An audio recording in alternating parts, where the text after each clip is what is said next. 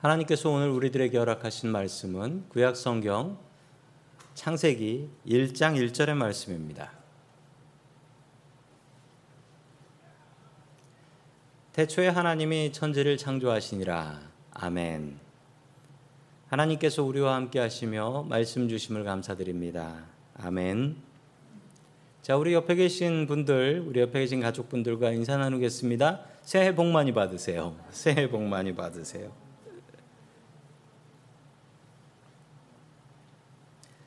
샌프란시스코에 아주 고급 빌딩 하나가 있습니다. 그 밀레니엄 타워라는 빌딩인데요. 저 빌딩이 58층짜리입니다. 아주 큰 빌딩인데 저 빌딩은 처음 지을 때부터 대단히 유명했습니다. 왜냐하면 저 빌딩은 아주 좋은 재료로 럭셔리하게 고급 아파트로 짓는다고 해서 저 빌딩을 지었죠. 근데 저 빌딩에 문제가 좀 생겼습니다. 아시는 것처럼 저 빌딩이 기울어지고 있죠.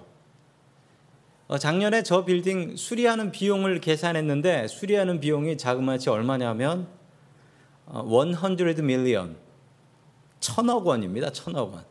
천억 원 수리비가 든다라고 해요.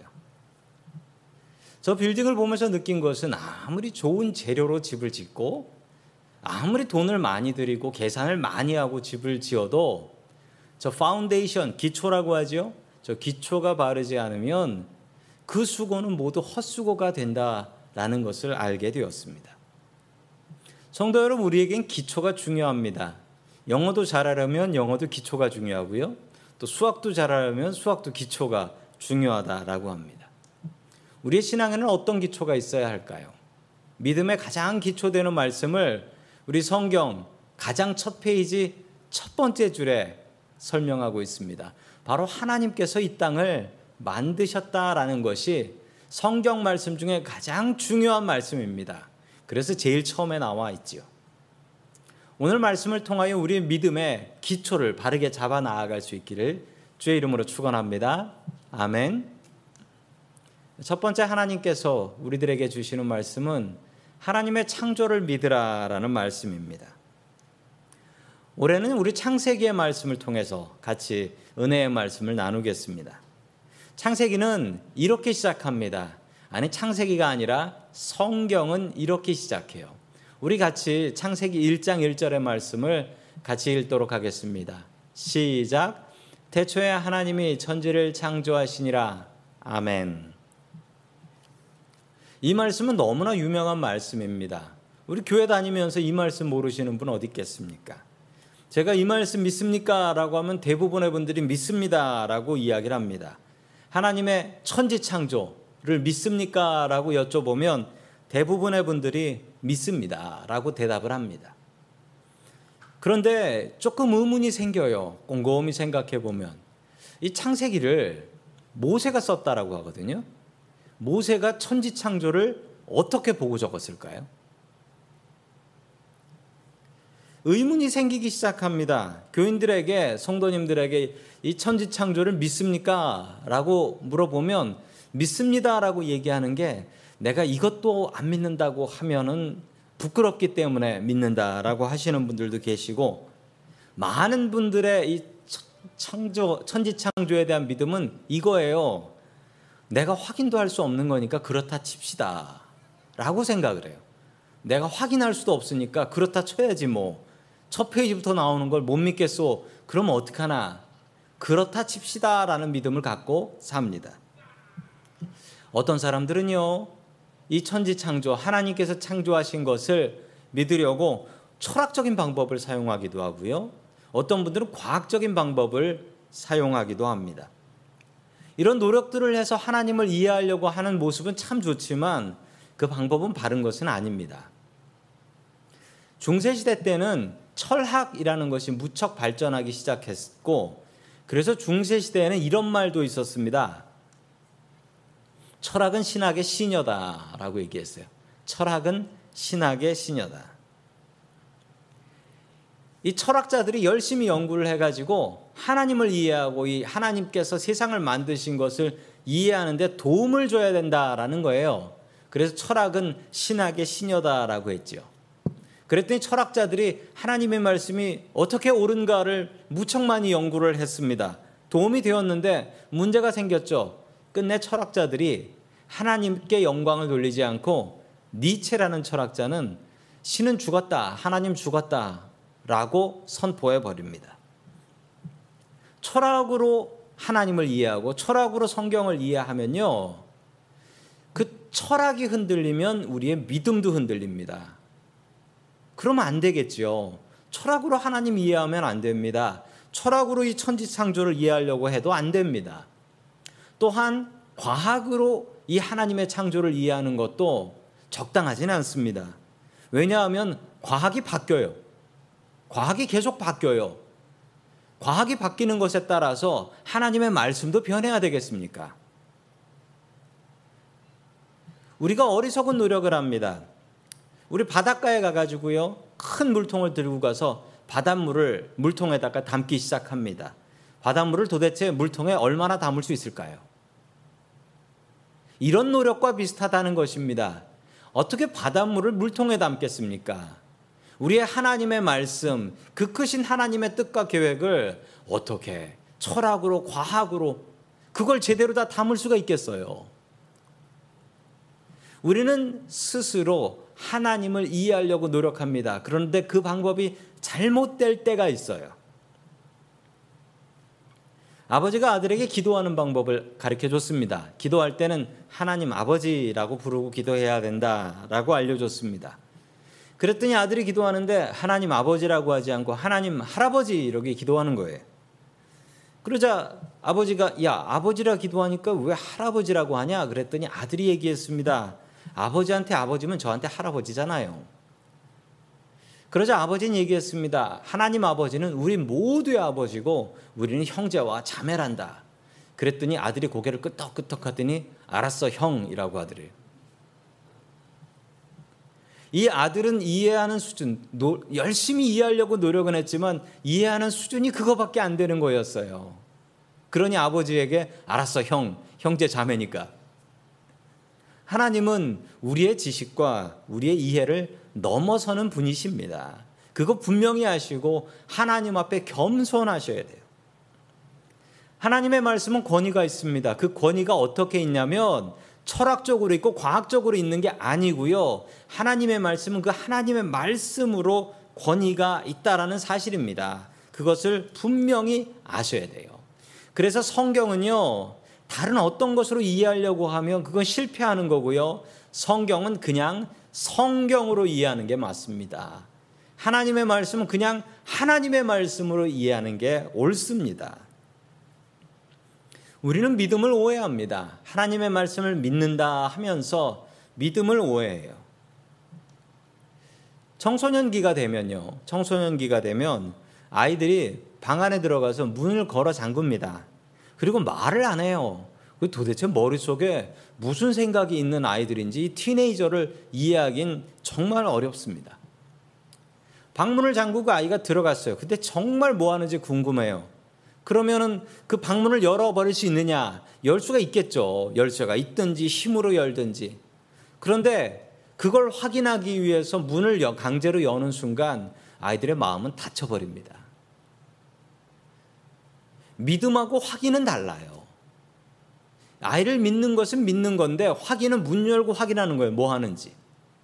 아이가 학교 마치고 집에 바로 안 와요. 어디를 돌아다니는 것 같아요. 너무너무 궁금하고 불안해요. 그래서 아이를 몰래 학교 앞에서부터 미행을 합니다. 그리고서 알아냅니다. 아, 아이가 친구들하고 그냥 쓸데없이 돌아다니면서 얘기를 하는 거였어요. 그러고서 안심합니다. 그러면 내 아들을 믿는 건가요? 아니요. 내 아들을 의심한 거죠. 믿음하고 확인은 다릅니다. 믿는 사람은 확인하지 않아요. 지금 이 부모님이 했던 일은 모두 다 못 믿어 확인한 것입니다.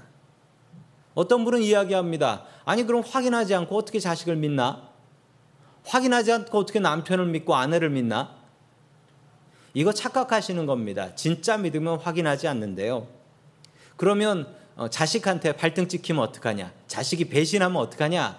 라고 얘기하시는 분도 계신데 일일이 확인하는 것보단 차라리 믿고 당하는 게 낫습니다. 일일이 확인하기 시작하면요. 믿을 만한 자식도 못 믿게 돼버려요. 믿음과 확인을 혼동하지 마십시오. 믿음은 우리가 확실하게 아는 것입니다. 우리가 누구를 믿는다라고 할 때 100% 믿을 확인하고 믿을 수는 없어요. 그런데 알지도 못하는 사람을 믿습니다 하고 따라갈 수도 없는 노릇입니다. 그러면 믿음이 무엇이냐? 믿음이라는 것은 우리가 하나님을 전체 100%를 알고 믿을 수는 없어요.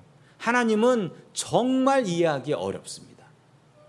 우리가 하나님을 안다면요. 하나님의 한 20%, 30%, 어떤 사람의 20%, 30%를 알면 그 다음에는 그것을 가지고 아, 나한테 이런 분이시고 나한테 이런 사람이니까 나는 저 사람을 믿을 수 있겠다라고 결정하는 거예요.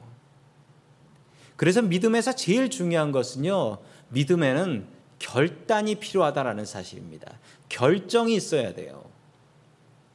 우리한테 작은 믿음이라도 믿음이 생깁니다. 하나님께서 나에게 선하신 분이고 하나님의 말씀이 정말 옳은 말씀이다라고 생각된다면 그때 우리가 결단이라는 걸 해야 돼요. 오늘도 우리가 하나님의 말씀을 듣습니다. 이 듣는 말씀 중에 우리의 마음속에 다가오고 야, 저 말은 정말 옳다. 나 정말 믿는다라는 말이 하나쯤은 있을 거예요. 그러면 우리가 해야 될 일이 무엇이냐면요. 그것을 갖고 결단하는 거예요. 나 저렇게 살아야지. 그러면 어떻게 되냐고요? 그렇게 살고 나서 어, 이렇게 살면 정말 하나님의 뜻대로 살 수 있구나라는 것을 알게 됩니다. 그러면 더 우리의 믿음이 커지는 거예요. 그러면 더 큰 믿음을 가지고 더 큰 결단을 하게 되는 것이죠.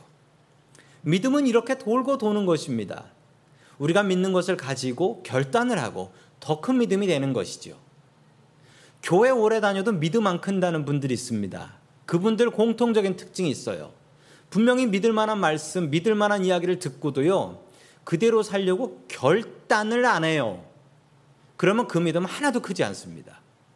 들은 말씀이 그냥 부담만 되는 거죠.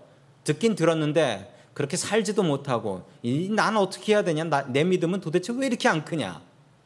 이렇게 얘기하시는 것입니다. 믿음은 결단을 먹고 삽니다. 오늘 주신 하나님의 말씀 가운데 여러분의 마음에 다가오는 그 말씀을 붙잡고 그 말씀으로 결정하고 결단하며 사셔야 합니다. 저도 그랬어요. 제가 신학교를 처음 가려고 했을 때 저에게 가장 큰 근심과 걱정은 신학교 가면 목사 되면 가난하게 살아야 되는데에 대한 걱정이었습니다. 제가 가난하게 살아봤기 때문에 가난하게 사는 게 어떤 건지를 아는데 그거 다시 그렇게 살라면 전 살겠습니다. 그런데 제 자식까지 가난하게 사는 건 정말 마음이 너무 아프더라고요. 제가 그렇게 살아봤는데 제 자식들도 선택 없이 아버지가 어, 목사라서 가난하게 살아야 된다라는 것은 정말 제 마음이 너무나 아팠습니다. 그래서 제가 신학교 가는 걸 주저하고 있었는데 제 마음속에 믿음이 생겼습니다. 지금까지 나를 지켜주신 하나님께서 앞으로 지켜주지 않으시랴? 라는 믿음이 생기더라고요. 그리고 결단을 했습니다. 그래서 신학교에 갖고 지금 목사가 되었습니다. 덕분에 하나님의 큰 은혜를 누리고 있습니다. 성도 여러분, 믿음은 결단을 먹고 삽니다. 올해 어떤 결단을 하고 살아야 할까요? 주시는 말씀들 하나하나 받아서 그 말씀대로 살아가려고 노력하고 결단하며 살아가는 저와 성도 여러분들 될 수 있길 축원합니다. 아멘. 우리가 오늘 분명하게 믿어야 될 말씀은 하나님의 창조입니다. 창조는 이해할 수 없습니다. 우리의 머리로 상상할 수 없습니다. 그래서 우리에게 필요한 것은 믿음입니다. 창조는 우리가 믿어야 될 대상입니다. 첫 페이지 첫 장부터 못 믿으면 하나님의 말씀을 어떻게 믿을 수 있겠습니까? 하나님의 천지 창조를 정말 나의 믿음으로 바라보고 믿음으로 고백할 수 있는 저와 성도 여러분들 될 수 있길 축원합니다. 아멘. 두 번째 하나님께서 우리에게 주시는 말씀은 당신의 창조주를 의지하라라는 말씀입니다.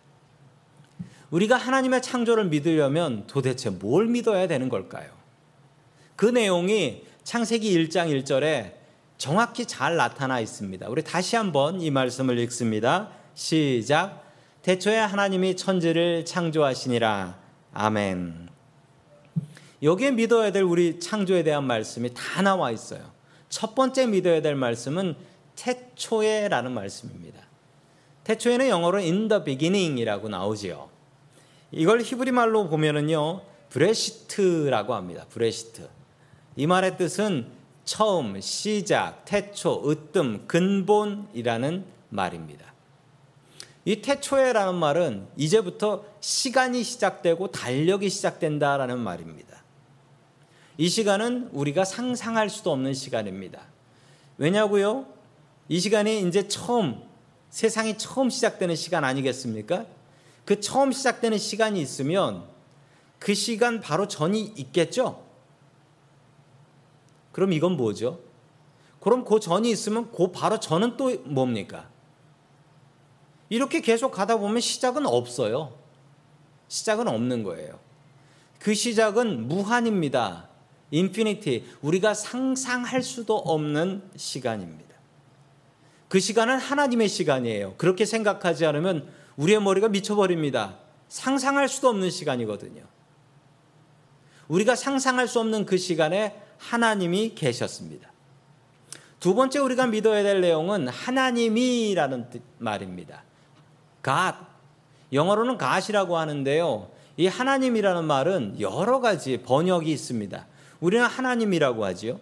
그리고 천주교에서는 하느님이라고 하지요. 또 중국에서는 신이라고 합니다. 미국 사람들은 갓이라고 이야기합니다. 이 말의 원래 뜻은 엘로힘이라는 히브리 말인데요. 엘로힘이라는 말의 뜻은 전능하신 하나님, 능력의 하나님, 강한 하나님이라는 뜻입니다. 하나님은 능력 있는 분이십니다. 그런데 우리는 하나님의 능력을 줄입니다.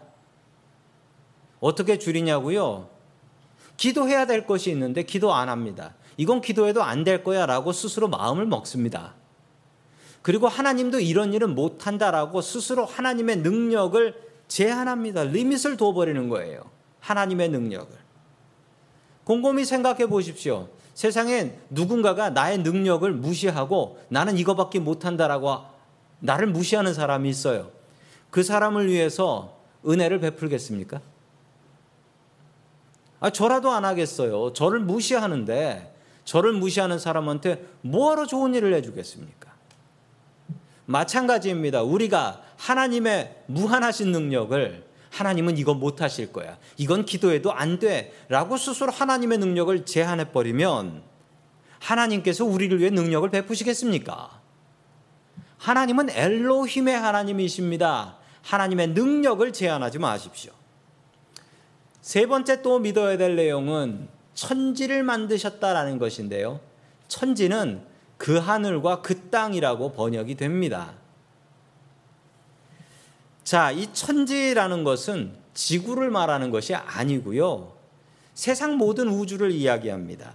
세상 모든 우주뿐만 아니라 나와 그리고 옆에 있는 우리의 가족들도 모두 다 하나님께서 만드셨다라는 것입니다.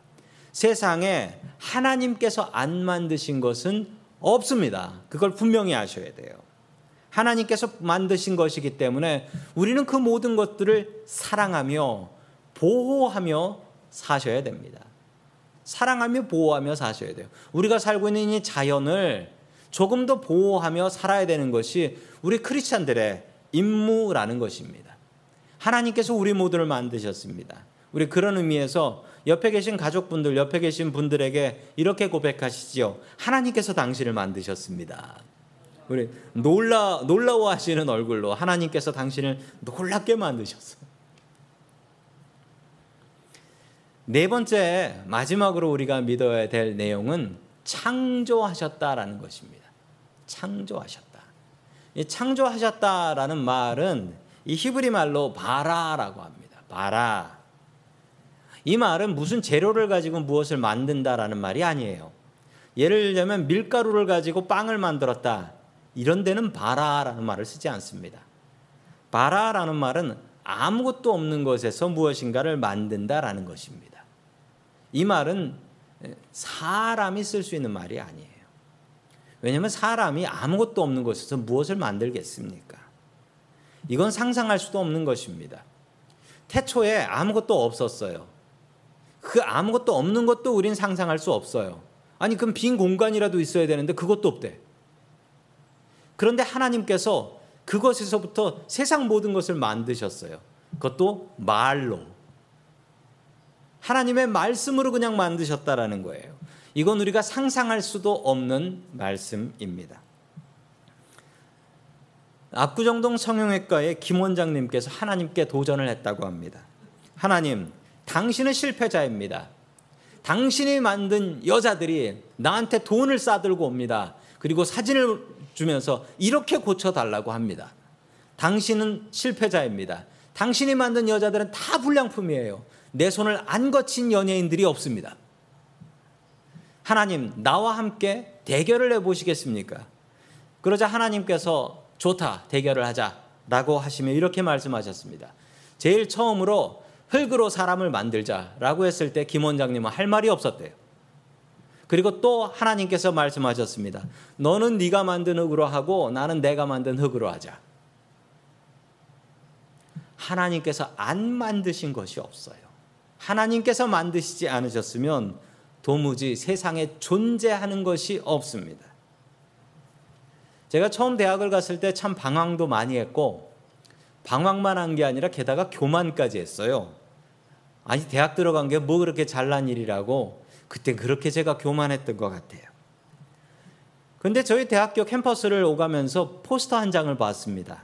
포스터에 이런 하나님의 말씀이 적혀 있더라고요. 저희 학교가 미션 스쿨이었거든요.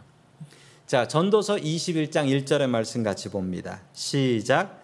너는 청년의 때 너의 창조주를 기억하라. 곧 공고한 날이 이르기 전에 나는 아무 낙이 없다고 할 해들이 가깝기 전에 아멘. 제가 이 포스터를 보고 참 마음에 감동이 되었습니다. 청년의 때에 하나님 나를 만들어 주신 창조주를 기억해야 되는구나. 그리고 그 포스터에 적혀 있는 그 크리스찬 클럽이 있었는데 그 클럽에 가서 열심히 믿음 생활하며 덕분에 지금의 제가 있게 되었습니다. 내가 해결할 수 없는 문제를 만났을 때 그때 내가 해야 될 일은 창조주를 기억하는 것입니다. 나를 만드신 분을 만나면 그분이 이 문제를 해결할 수 있다라는 거예요. 세상에 가장 잘 고칠 수 있는 분은 그것을 만드신 분이십니다. 우리 자동차도 고치다 고치다 못 고치면 어떻게 하냐면요. 딜러십이라는 데를 들어가요. 만든 데거든요. 만든 데 가면 제대로 고칠 수 있더라고요. 우리의 인생의 목적을 알 수 없을 때 내가 왜 이러고 사나? 내가 이러고 살 필요가 있나? 라는 괴로움이 들 때 우리가 찾아야 될 분은 바로 하나님이십니다. 왜냐하면 하나님, 나를 뭐하러 만드셨습니까? 만드신 분에게 나의 인생의 목적을 물어볼 수 있는 것입니다. 창조주 되신 하나님께서 내 아버지 되십니다. 창조주를 내가 아버지라고 부를 때 그분은 나의 아버지, 나의 하나님이 되십니다. 그렇게 나를 아버지로 부를 때 우리에게는 자녀의 권세가 있다라고 성경은 이야기합니다. 자녀들이 얼마나 권세가 있습니까? 성도 여러분, 자녀들은 아무 것이 아니라고 할지라도 그 아버지의 능력으로 권세를 입고 살지 않습니까? 삶의 어려운 순간을 당할 때마다 우리 창조를 생각하십시오. 나를 만들어 주신 창조의 하나님, 창조주 되신 하나님. 2021년이 밝았습니다. 새해가 되었는데 새해가 돼서 달라진 건 하나도 없는 것 같습니다. 달라진 건 없고 코로나로 죽어가는 사람들, 확진된 사람들 너무나 많고 전혀 줄어들지 않고 있습니다. 새해가 새해인지 그리고 새해에는 뭐가 좀 나아질지 정말 알 수가 없습니다. 그럼에도 불구하고 우리가 희망과 소망을 갖고 살 수 있는 것은 이 세상을 만드신 분은 하나님이시라는 것입니다. 하나님께서 고칠 수 있다라는 사실입니다. 그 하나님께서 올해 우리와 함께 하십니다. 창조주 되신 하나님을 온전히 믿고 의지하는 저와 성도 여러분들 될 수 있기를 주의 이름으로 간절히 축원합니다. 아멘. 다 함께 기도하겠습니다. 우리의 창조주가 되시는 하나님 아버지, 창조주 하나님께 올해 첫 주일 예배로 영광을 돌립니다. 나를 만드신 하나님께서 나를 가장 잘 아시고 나의 문제를 해결해 주시는 주님이신 것을 믿음으로 고백합니다. 성경을 성경으로 믿게 하시고 믿음의 근원이 되는 성경 말씀을 열심히 읽고 믿게 하여 주옵소서. 올 한 해도 어렵고 힘겨운 한 해가 되겠지만 우리의 창조주 되신 하나님을 의지하여 넉넉히 이기게 하여 주옵소서. 우리의 믿음의 근원이 되시는 예수님의 이름으로 기도드립니다. 아멘.